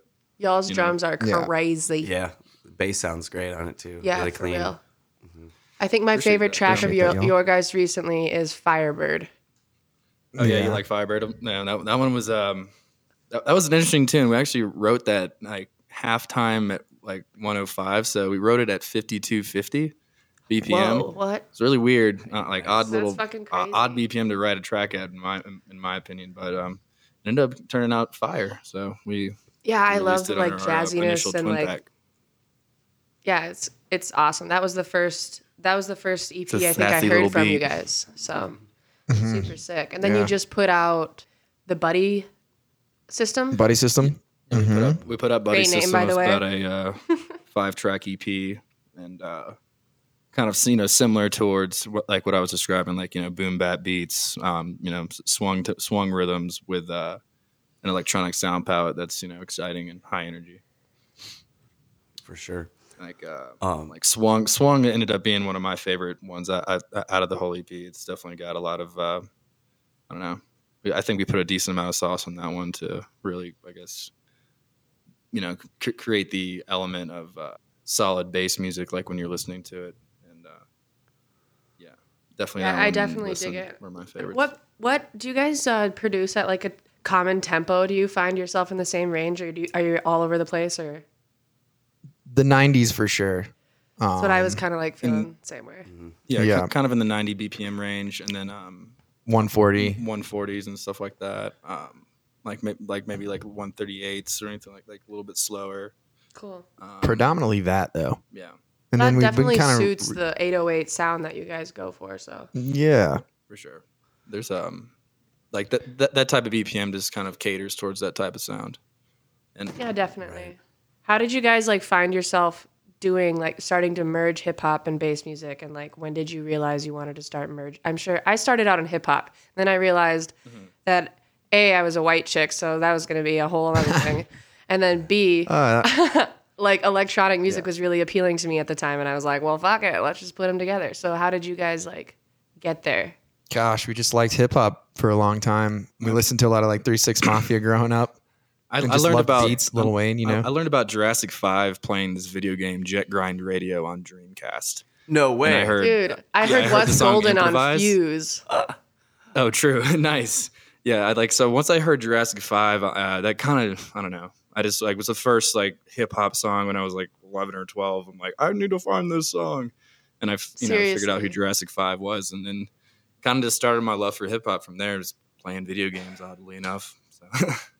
That's but, crazy. Um, like, like, like that's where it kind of like started. And then um, when I was about like fifteen or sixteen, I I started to like you know get a little more deeper into like the electro like tr- electronic music, and then realized there was kind of like a a marriage between the two with you know specific um, specific artists. And uh, I kind of just took the like my love for Jurassic five, the Roots, and all that, like and the the rhythms that they introduced to me. And then I took the sound palette of like Boys Noise and like A-Track and things like that, or and artists like that, and kind of tried to, you know, mesh the two together, like my two favorite parts of music, you know. Yeah, for sure. So there are obviously two of you, and neither of nobody's going to know who's talking here, really. But right. um, do you, do you like, guys want to talk about, other? introduce yourselves and talk a little bit okay. about your role and if if it's any... If you guys do the same thing pretty much and both handle all the responsibilities, or how do you guys really mm-hmm. delegate that? It's, it's, uh, so who's uh, like, talking? This is Charles speaking. As far as Yo, Charles. like the, the, the, the separation, as far as the separation between, you know, the workflow, and it, it ends up being pretty fifty-fifty creatively.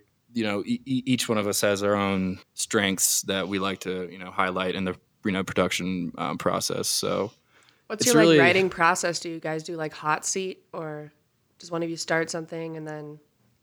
Yeah. I mean, we, we both have laptops, and we'll, we'll like break off, start ideas on our own, and then bring it to the table type thing, you know? So like if I have a hot beat or something that I've started, I'll hot beat. come and like show Zach and be like, hey, this is what I got. And then he'll be like, okay, cool. Let's go in the studio with it. And we'll go in the studio with it. And then, you know, ideas just start flowing from there. But it usually, most of the time, starts out with a drum beat and then works towards a bass and then harmonies and melodies from there. For sure. Yeah. And okay, weird Zach question. Speaking. Oh, actually, so go ahead, Zach, my bad. Oh, I was going to say Zach speaking here. Yeah, I definitely, uh, I, I personally, not personally, but we, we both handle a decent amount of the mixing side, but I've definitely done a lot of the mixing and mastering of our tracks. And really focused awesome. a lot of my time and That's energy on that side of the thing awesome. to sort of uh, make it translate across all platforms. Yeah, it sounds great. So whatever you're doing, keep doing it. Yeah, oh yeah. Thanks, well, man. That's, that's what I was going to ask. So I always find this an interesting question. You say you start with the drums every time. Do you guys start producing the drop, or do you start like with the intro?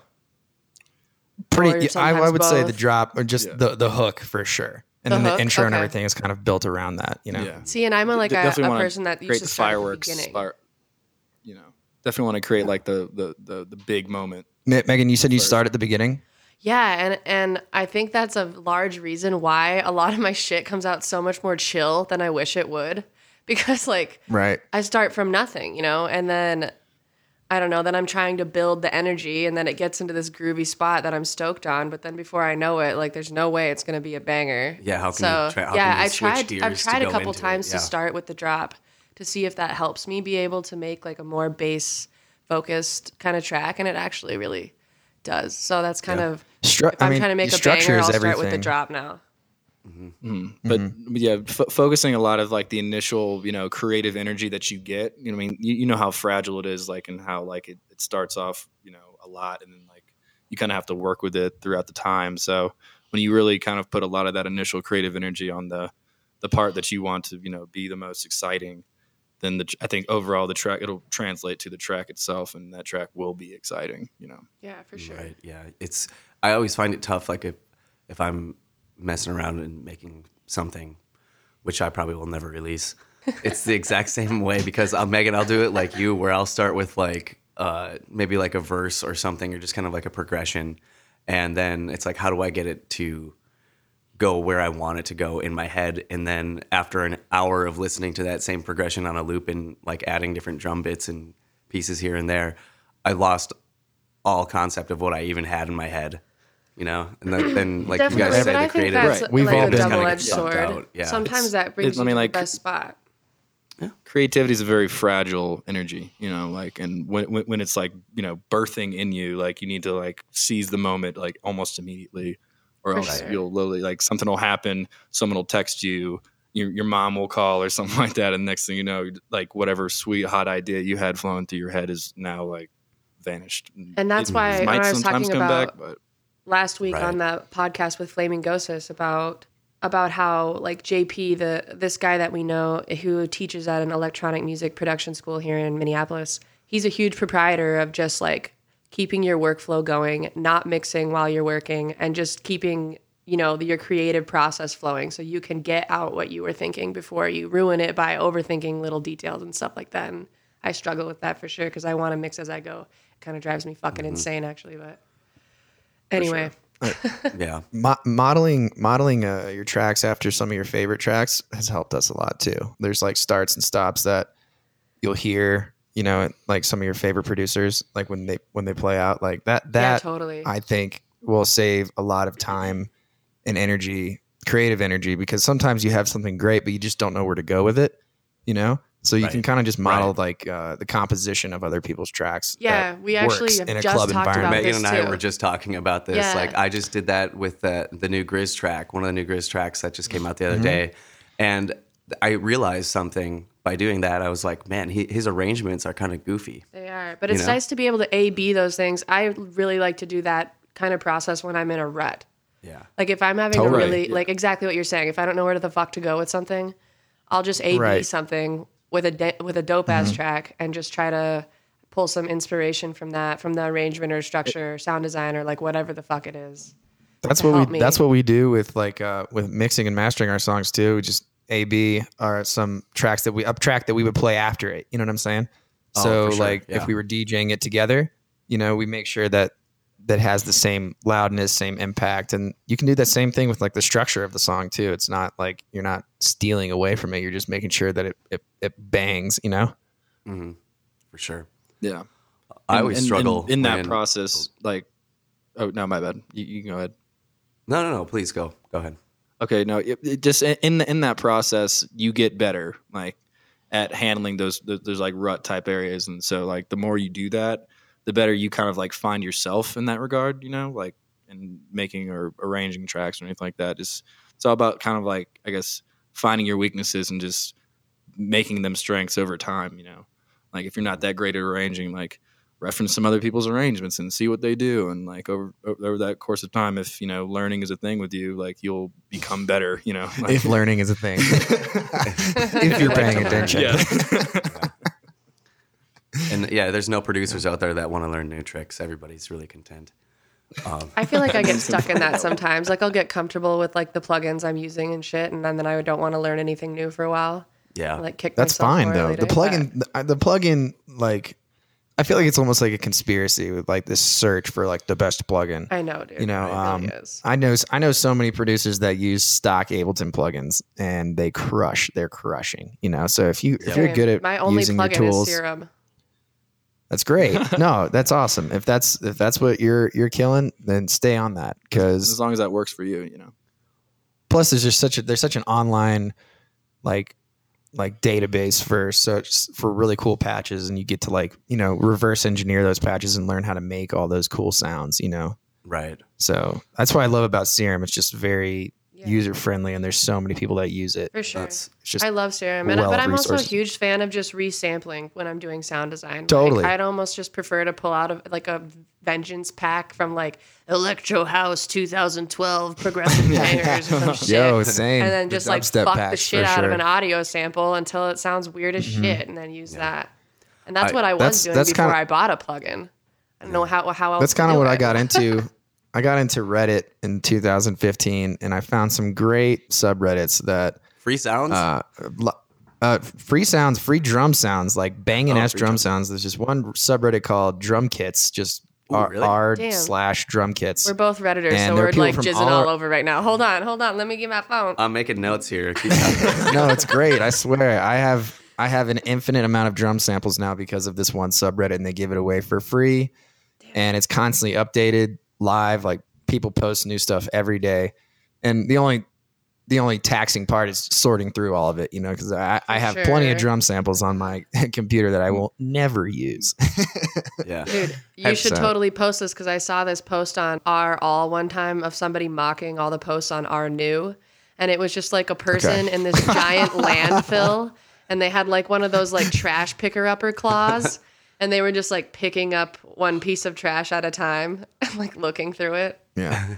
Have you guys, uh, is that, so what's that subreddit called? Drum kits? Drum kits, yeah. Sweet. Um, have you and have you heard of synth predominantly recipes? Drums. Excuse me? Synth recipes? I've never heard of that one. This is such a fucking rabbit oh, hole right now, dude. It's uh, it's pretty cool. So people will post Reddit a song and they'll be like, the, the, the people will post a song and it'll be like, yo, how do I, you know, how do they make this patch coming in at like a minute nineteen? And then people will chime in on like, here's how you would make it with like Serum. Here's how I would make it with Massive or something like that. No, I'd say Reddit. I, I have to hand it to Reddit. That's how I became, and Charles and I became better engineers, is simply by just digging through and experimenting with all these uh, um, ideas that people had on the internet. That that sort of changed our game in a way. Yeah. Than most other websites, you know. Dude, a Reddit, lot of great information on Reddit, that's for sure. Yeah, we are like, I think fifty percent of the words that come out of my mouth are like, well, today on Reddit, I saw this blah, blah, yeah, blah. Literally. Like, everybody God. wants to kill me all yeah, the time. I'm Megan's just like, like well, a, get on fucking yeah, no. Reddit then. Megan would be like, uh, she's the human, she's a human version of a repost. You know what, that's Pat? Good. Yo, I love Reddit. I have, I have nothing, I have nothing but good things to say about that website. I feel like it's one of the only websites on the internet where I'm not wasting my time. Okay, not here's a really gr- oil, great Redditor you know? question. Yeah. Okay. Yeah. What is the first thing that made you sign in and make an account on Reddit? Uh, my ex-girlfriend on the, on the reel. Oh, really? She just was like, make an account, bitch. Like, no, like, was like, you're you're dumb. You should be on Reddit if you like the internet so much. I say that to like everyone I meet. But yeah, mine mine was just like, I was just researching production advice, and then I came across this great subreddit. It's like E D M production that helped helped a lot. And then I was like, oh, I need to make an account. So then I started digging around, and then I got it on my phone, and then I was like, oh wow, these all these awesome subreddits, like interesting as fuck. That's a yeah. great subreddit if you're like trying to find stuff that's like interesting. I don't know. And I just learned how to use it. Lit. And then it's a good one. Nature's yeah, fucking lit is also a good one. What's what's some other so dank memes? That, if you're a, if you have a dark side, dank memes is definitely yeah okay. where it's at. I don't know I, why I they don't like call I it only understand memes. About yeah. two thirds of those memes though. Like I, I don't get some of them. Yeah, like, I mean you have was, to be like in that internet culture to get them. Like you literally have to be yeah. like a rabbit, a rabbit Reddit rabbit holer. Yeah, because like they'll like come up so fast, and it'll be like just something that happened twelve hours ago, and people like. Was for sure. An I think learning how to sort on Reddit helped me a lot, you know? Yeah. To like go sure. to like different subreddits. Like that's how I like found like some of the best drum kits was I went on drum kits and I was like, oh, I'm going to go to top posts of all time, you know? And there that's it was. There it was. The most, down- subreddit. the most downloaded, the most downloaded drum kit. And that, there's a reason why it's the most downloaded drum kit because it's badass, you know? Right. For that's me, awesome. my, uh, my story is a little bit weaker. On how I got into Reddit. It's pretty basic. My roommate just kept talking about Reddit, and I'm like, finally, okay, I just I created an account and signed in, and I'm like, what are some good ones? And he's like, just click on the standard ones. So I started with A, and it was Advice Animals, and I got locked into Advice Animals for like two weeks. I would just I've never heard of Advice and, Animals. Like, just, and just keep going for like hours. It's so ridiculous. I know, it's so stupid. Advice okay, Animals, dude, what's that all about? Advice Animals is just like, it's it's... like memes, but there's like an animal, like okay. each animal uh, picture in the background kind of has its own like situation you would use it for.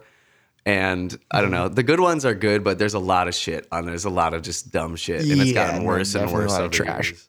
Yeah. yeah, for sure. That's awesome. My first thing that but made yes. me sign in was this stupid fucking like illustration, and it's these two. See, I still think it's so fucking funny. Holy shit, I'll never get this God. out, baby.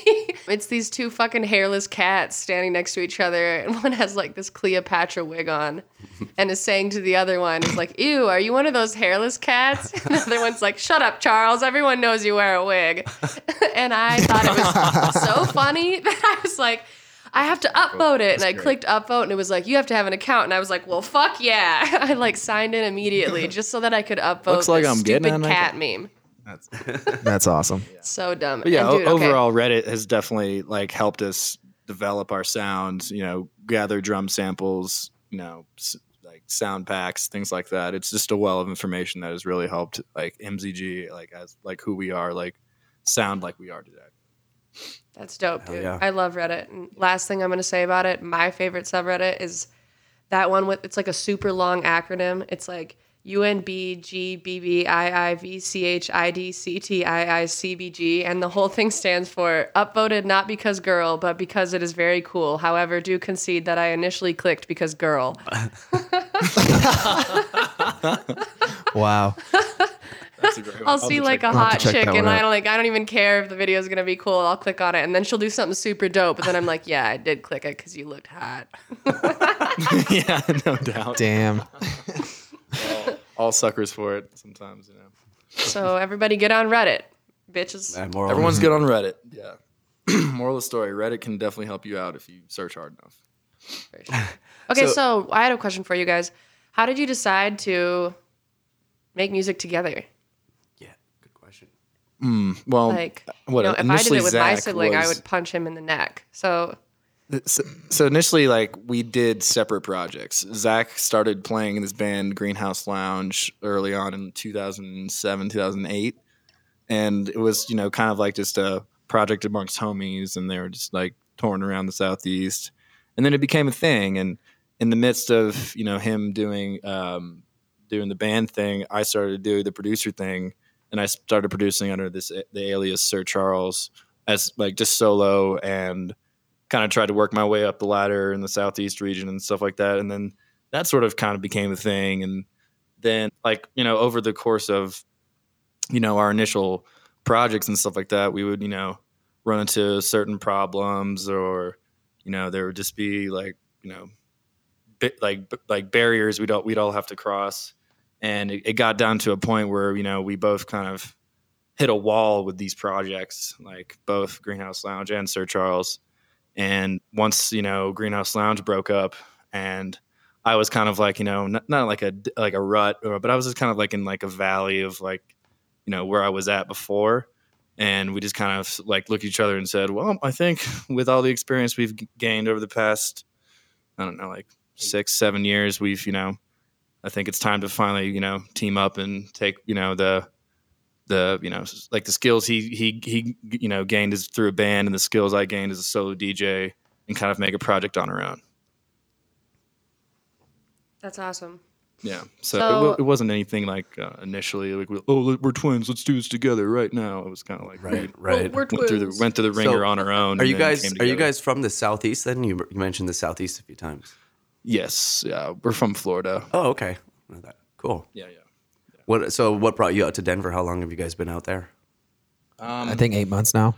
Yeah, we've been out here about eight months. Um, and what brought us out here to Denver? We um, we linked up with our good friend Whit Hawkins. He started to branch off from what he was doing and started creating a management company. And he took us on as clients. And we were initially going to be moving to Los Angeles. And on a phone conversation, you know. Like when he was saying, okay, where are you guys going to go? We're like, we're going to Los Angeles. Or, or but we're also thinking about Denver. And he's like, well, I live in Fort Collins, so I'm going to sit here and like say, like, I'm definitely partial to Denver, but y'all do what you want to do. So mm-hmm. then we, you know, initially um, like kind of thought about it, you know, sat and pondered. And then one of our friends hooked us up with a um, really awesome dude that would, you know, let us stay for, you know, a few months at a spot to, you know, get our feet. Yeah. Or, you know, you know just like, kind of get situated, and now after eight months we've finally got it figured out. We got a nice spot here in the mountains, and uh Colorado's been treating us really well.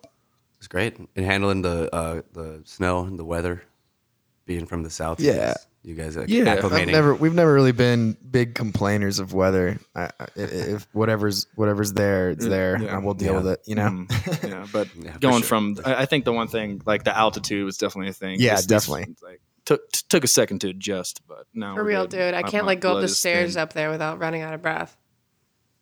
No, exactly, for real. Yes, even when I'm like laying down watching T V, I'm just like.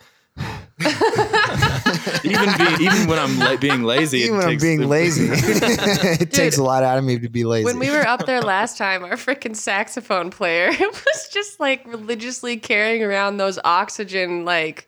Um, oh yeah, you know, I think the aerosol those are tanks that you can no, just like no. huff on oxygen, and he would like start to freak himself out and be like, "I can't breathe, you guys, I can't." And then he'd like oh take a little puff of the that little the can thing, thing, and he'd act like seen. he was fine again. It was so placebo-y hilarious. I just think Charles, he wanted to feel. Charles like he was played doing in something. Frisco. Charles Charles played a whole set in Frisco with the oxygen tank on. Like it, it was literally right next to me. It was like this whole oxygen tank, and like when, whenever I got too winded, I was like bent down and was like, "All right, that's smash, absolutely hilarious." Great Uncle Al is DJing tonight. You when you're a celebrity, you get an oxygen tank on stage with you when yeah, you play in sure. high altitudes. Jesus Christ! Yeah, for sure.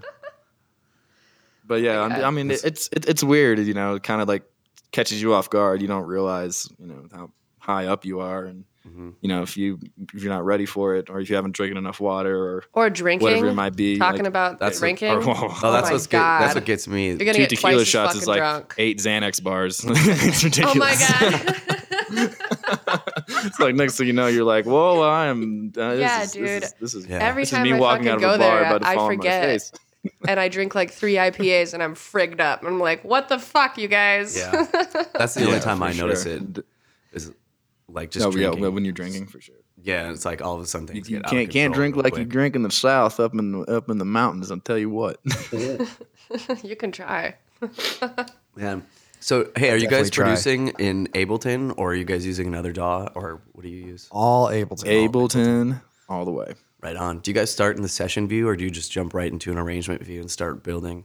Uh, definitely an arrangement. We used to be session view dudes, and then we were like, dang, you know what? We just need to lay it out, you know? Yeah. You kind of, sometimes you get caught in the loop, you know what I mean? Right, exactly. And uh, then, then there's a bunch of copying and pasting, and then you could just start the loop in the arrangement view, and you're like, oh, wait a minute. Like, I can copy, I can duplicate my entire loop now, you know? Mm-hmm. And then, oh, wow, now I'm like almost a minute into this track. You're like, oh, shit, you know, yeah, this is actually becoming a song. Yeah. You know, it's funny. I've asked this. Definitely. Can way. we speak English, Go you ahead. guys? Okay. I what? use Logic. Oh, you. Oh, no, God. I'm just kidding. You use, wait, I thought you used Ableton. No, I use Logic, dude. So I don't know what the fuck you're talking about. Wow, okay. But it's, it's interesting. Sim- it's, it's interesting very, to I mean, listen to. If so. you hit X, you know how you hit X, the X button, and Logic goes from the you know uh, fader view to the to like the layout view. Yeah, that's what we're talking about. It's basically oh, okay. that. Yeah. I heard if you hit Alt F four, you can just okay. immediately complete the song. Yeah. Okay. Oh my god, that's Good some joke. old school bullshit that I used to pull on StarCraft. Dude, somebody pulled my when friend. We'd be pulled playing that with on a plebe, and I'd be like, "Hey, dude, if you click Alt F four, you can like get free gold for, or free whatever dude. minerals for like a thousand minerals or whatever." And then so and so has left the game, and I would feel so accomplished. Dude, my friend did that to me in eighth grade. We were playing this game online, and he's like, "I'm like, how do you do this?" He's like, "Alt F four," and I did, and just like totally shut down the shut program. Your whole program down. Like, God damn it! So I was like, it was a troll. Yeah, he just totally shut again. I come back like twenty minutes later because it's like when internet connection was super slow, and he's just like dying on there. Dude, that shit would slay me. Uh, anyway, additional pylons yeah, yeah, we required. Use, we use Ableton and kind of kind of start in the arrangement view, and that also helps us. Like you know, like you know how you can take it off the grid, like. Yeah, like arrangement view kind of helps us like just situate our drums like right. Oh, right so there. You can kind of swing your own drums instead of like making a, mm-hmm. a groove yeah. template. Yeah. That's just the way we like to do it. You know, we kind of just have like separate audio tracks for each drum, like like or like for the kick, for the snare. You know, you'd think we use groove pulls, but we don't really use groove pulls too much. We use like a lot of track delay to get mm-hmm. swing and stuff.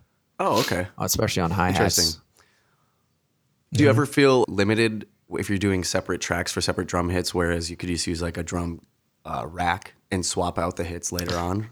Or do you, know, you like that maybe you that know, you're limited? After, or, or, and over time, kind of like found kicks and snares that just work no matter what the track is.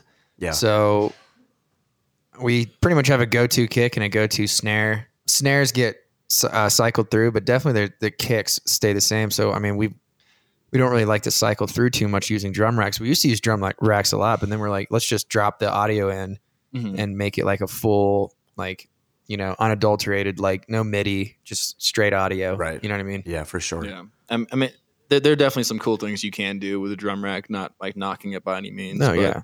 So far, just with, with, with our production, it, it helps us just to be able to like have a specific audio track for the kick and the snare, and we can like really, I don't know, just doll each one up in its own way. And then if we want to kind of have like a drum rack feel, we can just group it and do things like from there. Yeah, for sure. For sure. It's funny though, like talking about this, because I, I want to say like, hmm, maybe one hundred percent of the people I've asked this question to in the past couple of years, asking if they work in session or arrange view, it's all arrange view. And it's like, yeah, some people might do session view just to get like the basic idea, just like a basic loop down, but then they instantly go into arrangement view. And a couple years yeah, ago, if you like, you like, I, I know there's that mentality out there, like where you can create scenes in your arrangement view and then people will play the scenes, or I'm sorry, into session view, and people will play the scenes in, mm-hmm. into arrangement view, like record it and then, you know, go and edit it further. But I've never talked to anybody who actually does that. Yeah.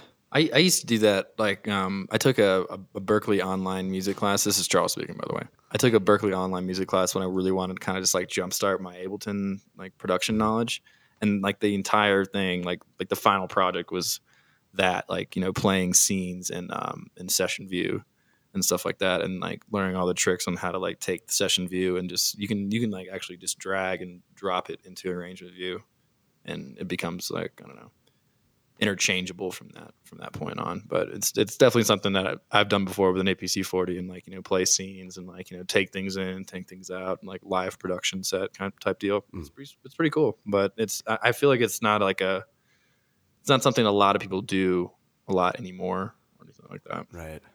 I feel like it might cater to uh, different genres, like more like house and tech house or like techno and that type of stuff. When you're just adding sure. different sure. subtle elements, you know, like maybe like a hi hat. Right. Or a, a background mm-hmm. clap, like mix way low or something like that. Mm-hmm. For sure. Um, Any kind of texture you might want to add. Or yeah, yeah, like that type of stuff.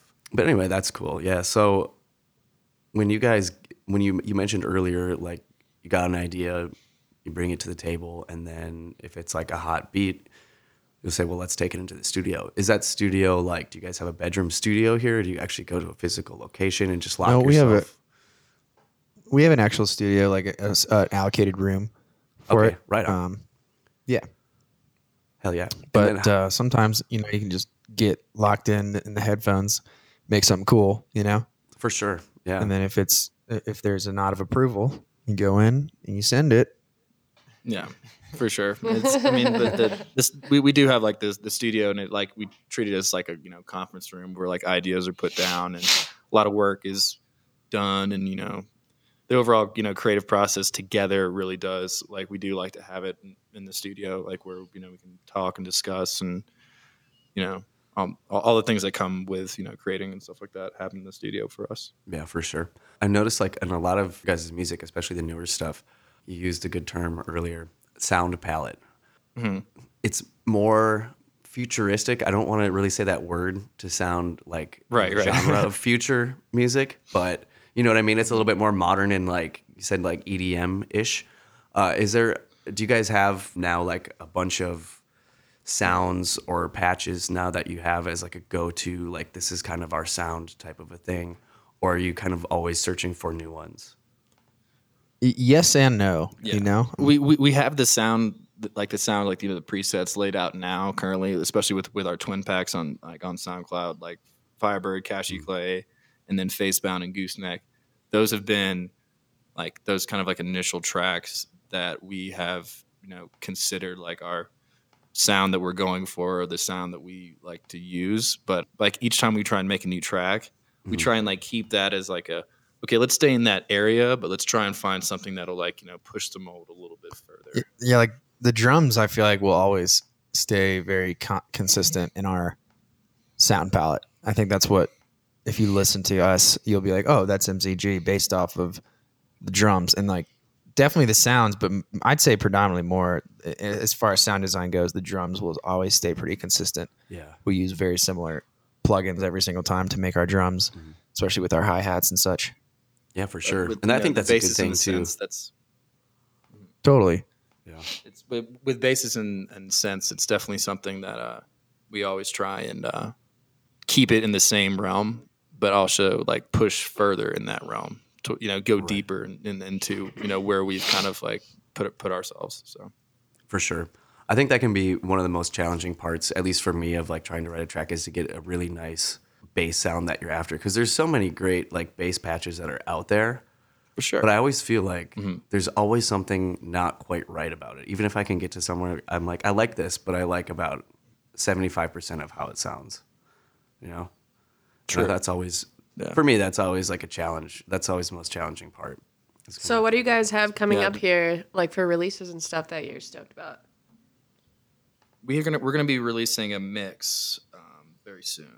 It's gonna be um, I, on SoundCloud. I don't, I don't know if you guys have looked. We we have um, a lot of mixes that have been they're like kind of in a the, the motif of sauce. So we've we've kind of found like specific sauces that we enjoy and kind of just modeled the you know the art off of that sauce. And I don't know you know you know how people say like oh does like does it have the sauce or like is it, is it that sauce or, like or is it saucy like that's kind of where we want like I don't know go with you know like uh, like our mixes and kind of have that that type of motif involved in what we do with our mixes. And um, we're going to be having uh, our sauce mix will be released November twenty-third. We're also going to be dropping a single as well like the beginning of uh, December. Yeah, it's, it's something we're really excited about. We'll also be uh, creating a, a fun little Instagram T V channel throughout this month as well, so definitely stay tuned for that. We're, we're pretty excited to get on the camera and be goofballs. So is there going to be, uh, is cranberry sauce going to be part of it for, you know, right in time for Oh yeah, I mean, things are going to be very holiday, holiday, you know, based and oriented. Like it's a, it'll, it'll be something that I think we can, you know, keep doing throughout the years. It'll be fun. That's great. Uh, you know, it, it kind of reminds me of, in a way, like an expanded version of this old Frank Sinatra album where he didn't sing on it, True. But he was the conductor for a big band. Huh. It was called Tone Poems of Color, and each track was a different color, and it was his expression on that color. But you guys are doing it with sauces. I like that. Yeah. Modernized. Right, exactly. mm-hmm. And so, yeah, basically just kind of with what, we, what we've started with uh, the Spicy Mayo Mix and the Hidden Valley Hula Mix, we'll, you know, continue that idea and solidify it with, you know, some some awesome, like, video content and awesome tracks from people that we we, we like, as well as, like, some new stuff that we'll, we'll be, you know, will be coming out in the, the next coming months. So, right on. Tight. Yeah. Any dope shows coming up? Yep. November thirtieth, Lost Lake in Denver. In Denver. Nice. Well, it's our it's a headlining show of ours, so oh, we're excited to you know, you know we're excited to bring out some quality quality friends of ours to open, and um, you know hopefully we can pack that room out. So November thirtieth will be that date, and it'll, it'll be a grand old time, oh, man. Hell yeah! So just to kind of then recap here, we got the Sauce Mix is coming out November twenty-third. Guys are going to be playing November thirtieth, headlining show. Where was that again? You want to say it? Lost Lake. The Lost Lake Lost Lounge, Lake. yeah. Lost Lake Lounge. Awesome. So check that out. And then you had something coming out in December. You're releasing yeah. a single. A single, December seventh. December seventh. Okay. So for all the fans out there of M Z G, the twentieth, November twenty-third, November thirtieth, December seventh, brand new single. So be sure to check mm-hmm. that out. Guys, we're going to be wrapping it up here. Is there anything else you want to say, you want to talk about?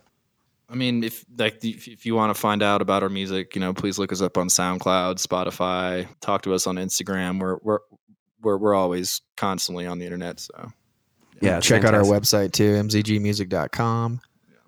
Right on. Cool. If, yeah. We'll post if, that if, in the description. Like, don't don't don't too. ever he- hesitate to try and hit us up. We're You know, we're social guys. We're social dudes. And we'll, we'll, yeah, they're fun to party you, with. You know. They'll drink tequila with yeah. you in the morning. Sounds like a good idea. Actually. Yeah. yeah, that might have been a mistake for Miggles, but you Why know what? You... I made it through my second set. Okay, everybody, so just shut the fuck up. No doubt. No doubt. Anyway, we'll see you guys soon, yeah. I'm sure. Yeah, thanks so much for taking the time. Yeah, it was great I know talking it's like to you guys. super yeah, early you for too. you guys out there, so we really appreciate yeah, it. Yeah, thanks for getting up at ten a.m. Take note of this, artists. Hey, wake, up wake up at, at a decent eight, time, bitches. I, I was up at seven thirty with, with my paper and my coffee. Oh, man. Man, look at you go. I gotta, you guys, I gotta change my life around early, here. This early, is early birds, you know. New Hefner. New Morning Hefner. Doves, and we can be night owls from time to time. Early birds get hella worms, dude. Yeah. But the second mouse gets the cheese. Yeah. All right. What? what Peace out, mean? y'all. All right. Peace, guys. Thank you. Have a good day. Bye. Thanks, guys. Bye. All right. Thank you so much for joining us, you guys. And again, shout out to Whit and Will for making that happen. I mm-hmm. hope we get to hang out at Wavespell again next year. And y'all should go to Wavespell. If you didn't see it last year, if you didn't get to go last year, I'm sure the lineup's just going to be just as crazy town and fuego as it was last year. So y'all need to hop on that when you see uh, S T S nine announce that. As far as stuff coming up for me, I'm not really playing the rest of the year here so far that I can announce. I'm really working hard on finishing up this new E P that I am like ninety-five percent done with, and doing all of the merch and stuff for that, and doing all my own artwork and illustration for for all of that right now. So It's it's super close, and I'm super stoked. And I was kind of telling Pat earlier that I feel like it's like uh, sending a child off to college, because it's exciting, because you're like, yes, get the fuck get out, out of my here. house. But now what am but I gonna do? But at the same time, it's like, what do I do with my time? Oh. And then the second time, the second thing is like, what if I fucked it up somehow? what if, what if it's it all alone now and I fucked it up? So anyway, yeah, no, that's how I'm kind of feeling right now. It's this bittersweet thing, but it is this, it's so much relief to get rid of a project finally. And I'm really excited for you guys to hear it. And for, um, I think we'll do a, a future episode where we just feature me for once, and we'll, we'll just talk yeah. about how I made the project. And yeah, that's um, a great idea. We Let's can talk to Pat about how he does the podcast, and we'll just hang out together and drink a little Let's drink Thai tequila. chili jalapeno infused Ooh, Patron yeah. that I just made today. Yes, yes, good idea. Awesome. All right. Thank you so much, you guys. Next time we talk to you, my E P will be done. And I just wanted to say one thing on our way out here.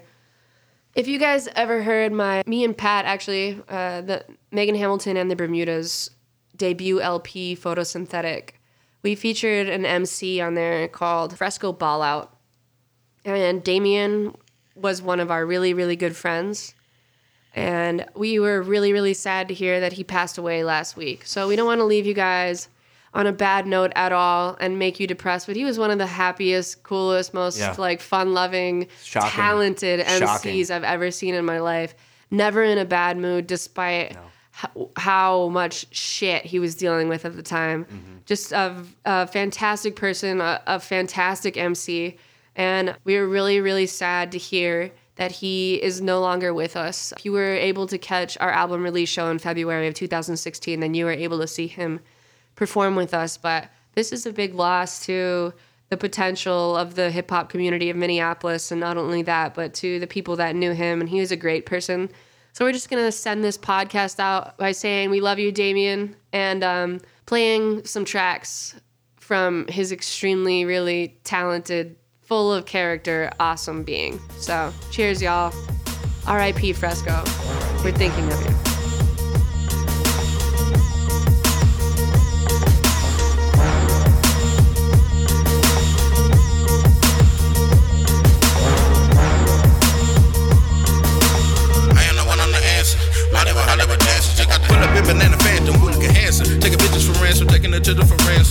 Money in my hand, blow up, I got lit like a candle. Show up, I got lit like a lantern. Why? I ain't the one, I'm the answer. I ain't the yeah. one, I'm the answer. Ayy, pull up in banana phantom, who can answer? Take a bitches from ransom.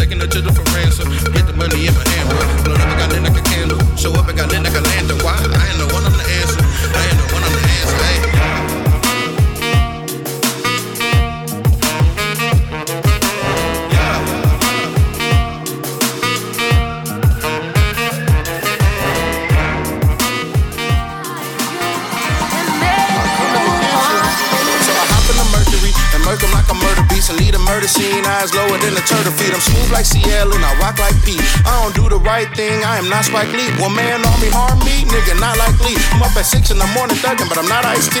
I got a couple problems with the blessings keep coming, my nigga. Company bumping, so I flex like it's nothing, my nigga. Keep my whole check, so I'm sunny, you nigga. And I'm hot like the sun, I got a gun and a sister. I got a Uzi, but the foodies, boy, I'm coming to get you. Oh, boy, I'm coming to get you. Ready or not, here I come. You can't hide. I'm gonna find